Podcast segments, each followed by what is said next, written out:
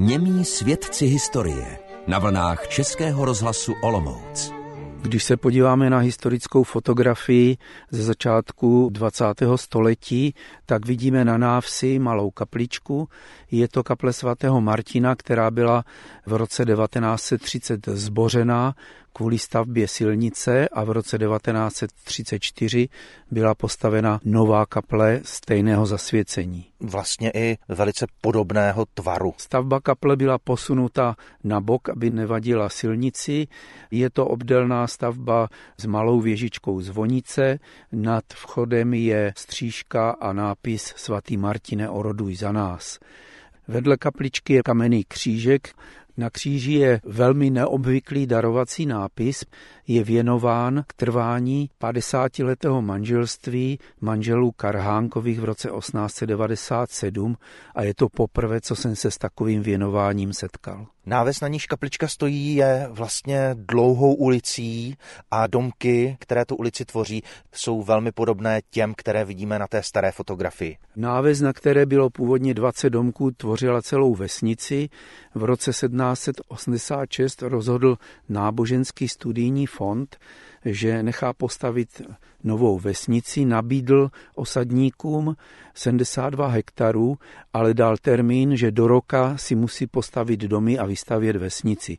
Vesničané měli navíc povinnost na svoje náklady svými povozy a nářadím udržovat břeh řeky Bečvy a také stavět cesty, mosty a udržovat příkopy. Od té doby se Henčlov zvětšil mnohokrát, takže dnes je v něm 174 domů. Neobvykle tady je to, že vlastně vznikl na vrchnostenské půdě bez toho, aby tam byl nějaký panský dvůr, který by se rozparceloval. Henčlov se jmenuje podle guberniálního rady svobodného pána Henčla, který se zúčastnil vzniku obce. Jeden kříž už jsme zmínili, i v Henčlově jich najdeme víc a zajímavé jsou barevnými reliéfy. V Henčlově jsou další čtyři kamenné kříže, z nich tři jsou tak z období 19. nebo přelomu 19. 20. století a původně totiž bývaly ty kříže všechny barevné, ale tady se zachovaly jenom dva barevné reliéfy na podstavcích křížů v Boční ulici a u kříže před školou.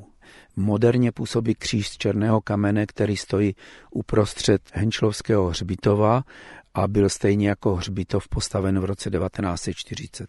Byl postaven nákladem dobrodinců, jak se píše na zadní straně podstavce kříže. Pomníček obětem první světové války stojí ve vykrojené ohrádce ze zahrady domu a je na něm viditelných šest fotografií obětí. Byl postavený v roce 1922 a stojí na pozemku vedle bývalé školy, na přední straně šest fotografií se jmény a na bočních stranách jsou ještě čtyři jména a dvě fotografie, takže celkem je zde zmíněno deset padlých, ale v knize o Henčlově se píše o 12 padlých. Zajímavý je černý pásek, který rozděluje nápis padlým hrdinům věnují občané. Určitě tam byla nějaká část nápisu, která vadila nacistům za druhé světové války, takže musela být odstraněna a už se tam zpátky nevrátila.